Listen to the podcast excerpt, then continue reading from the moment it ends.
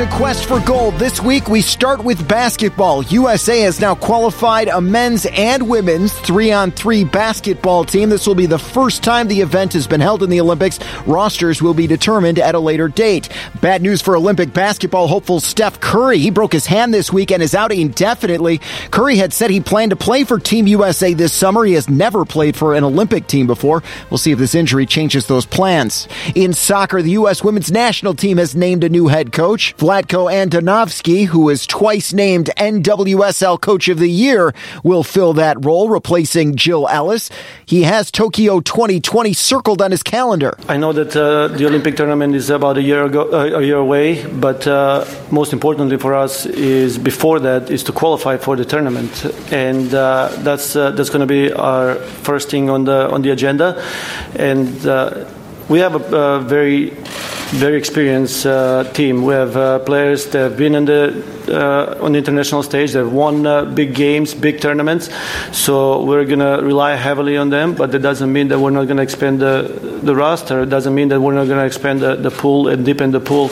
We're going to look at uh, new players, and uh, at the end, the ones that perform the best at training, at game, will uh, get a chance to be on the roster. We told you last week Alex Morgan said she's expecting a child. This week she says she still plans on making that U.S. roster and playing in the summer games. If you want to hear more about women's soccer, take a listen to our Quest for Gold episode 12. In figure skating, Carpentersville's Bradie Tennell wrapped up Skate Canada last week.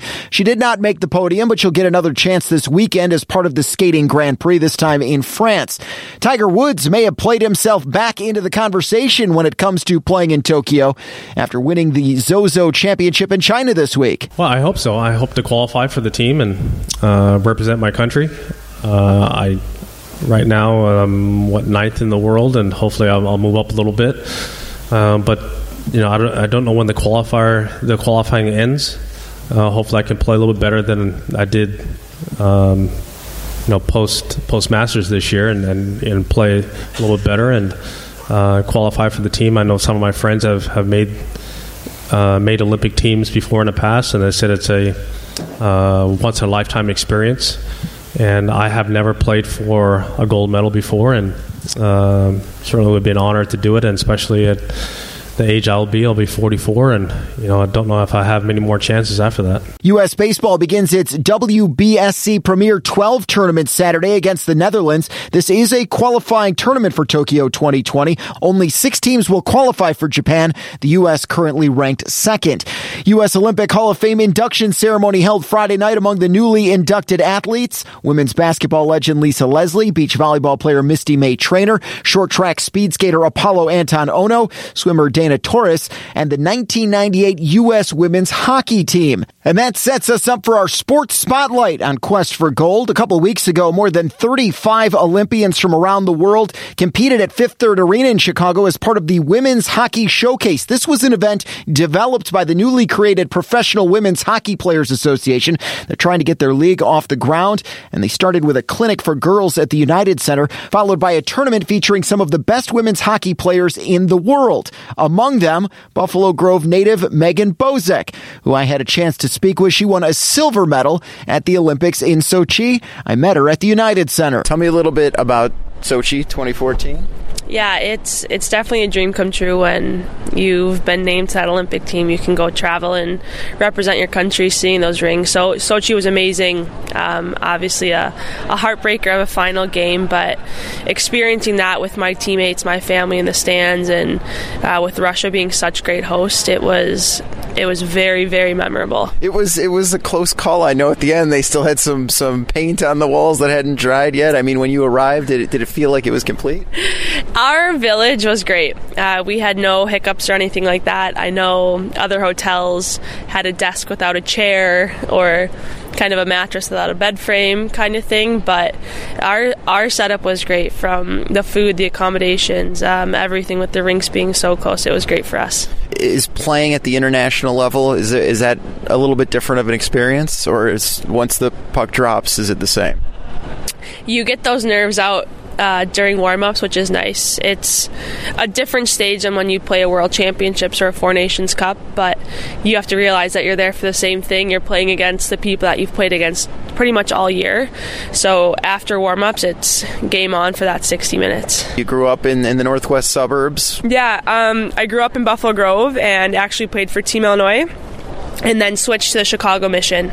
So I played for Team Illinois boys for three years. I played TI girls for three years, and then Chicago Mission my junior and senior year of high school, and then went off to University of Minnesota. Is the Olympics the apex of the sport right now when it comes to women's hockey? Absolutely. Um, you train day in and day out with with that goal in mind, and obviously there's steps along the way with different games, different tournaments. Um, but you look to to fulfill that at, at the Olympics. What, what is the status of women's hockey right now? I have a feeling it's never been stronger, but is it is it is it growing, and, and where is it growing? absolutely it's growing. Um, you even look back two or three years, and you can say thousands of more girls have signed up to play hockey. And with being part of this association for the PWHPA, Professional Women's Hockey Players Association, um, we are not playing in a league in North America, and we are trying to fight for something bigger than ourselves. We are trying to see that all of the best women in the world can play in a professional league, a professional team system that you don't have to work another job. You don't have to worry about sacrificing training or trying to fulfill a dream to make sure that you can pay your mortgage on time and, and everything else that comes with that. So we are all standing together. We've had two great weekends of showcases for the PWHPA, and this is the third one that's about to kick off. I, have talked to uh, the people in soccer academies, and they say that, you know, we do well at the youth level. We do well even in high school, but then when we get to college, things kind of drop off. I imagine there are some sports where the youth level is where the struggle is, getting people pulled into the sport. Where, where's, I don't want to focus on deficiencies, but where do you see need for improvement when it comes to girls and women's hockey? Um, I'd say post college, um, post collegiate play. Right now, we as of last year, had two options to play professional, which we were still not making a living wage playing um, with the NWHL and the CWHL. And as of May 1st of this year, the CWHL folded. And so there was one league, and it's still, it's not a sustainable lifestyle to call ourselves professional to work towards that. So I think post collegiate because you have so many opportunities to play youth high school collegiate as well with division 1 division 3 division 1 club and then after there's kind of a standstill because you either make one of the four teams that are happening right now or with what we're doing with our association is standing together to still play games but hoping for something bigger and better per se to come along so we can be treated like professionals day in and day out. At the youth level it, it's it's getting stronger. I mean is it park districts? Is it is it um, private clubs? I mean where, where are people getting into the sport? Where's the jump in sport to the sport? I think by seeing some of us play on TV, and it doesn't necessarily start at the age of three. Um, some girls just started skating at the age of 12 because they watched the Olympics. They watched a random game on TV that they had seen, or they had seen another girl play with the little boys in front of their brother. Um, I think the youth is growing, and that is great because I think that's a stepping stone that needs to start. And those little girls are the reason why we fight for what we do.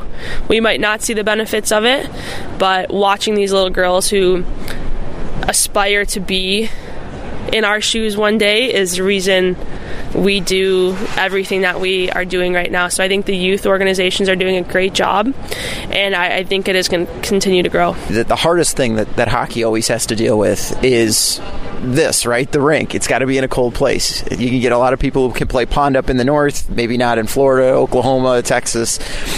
Is it is it hard when you know there are limitations to this sport, or are there ways that you think that, and not just on the girls' side, but on the boys' side too, to, to draw more people into the sport?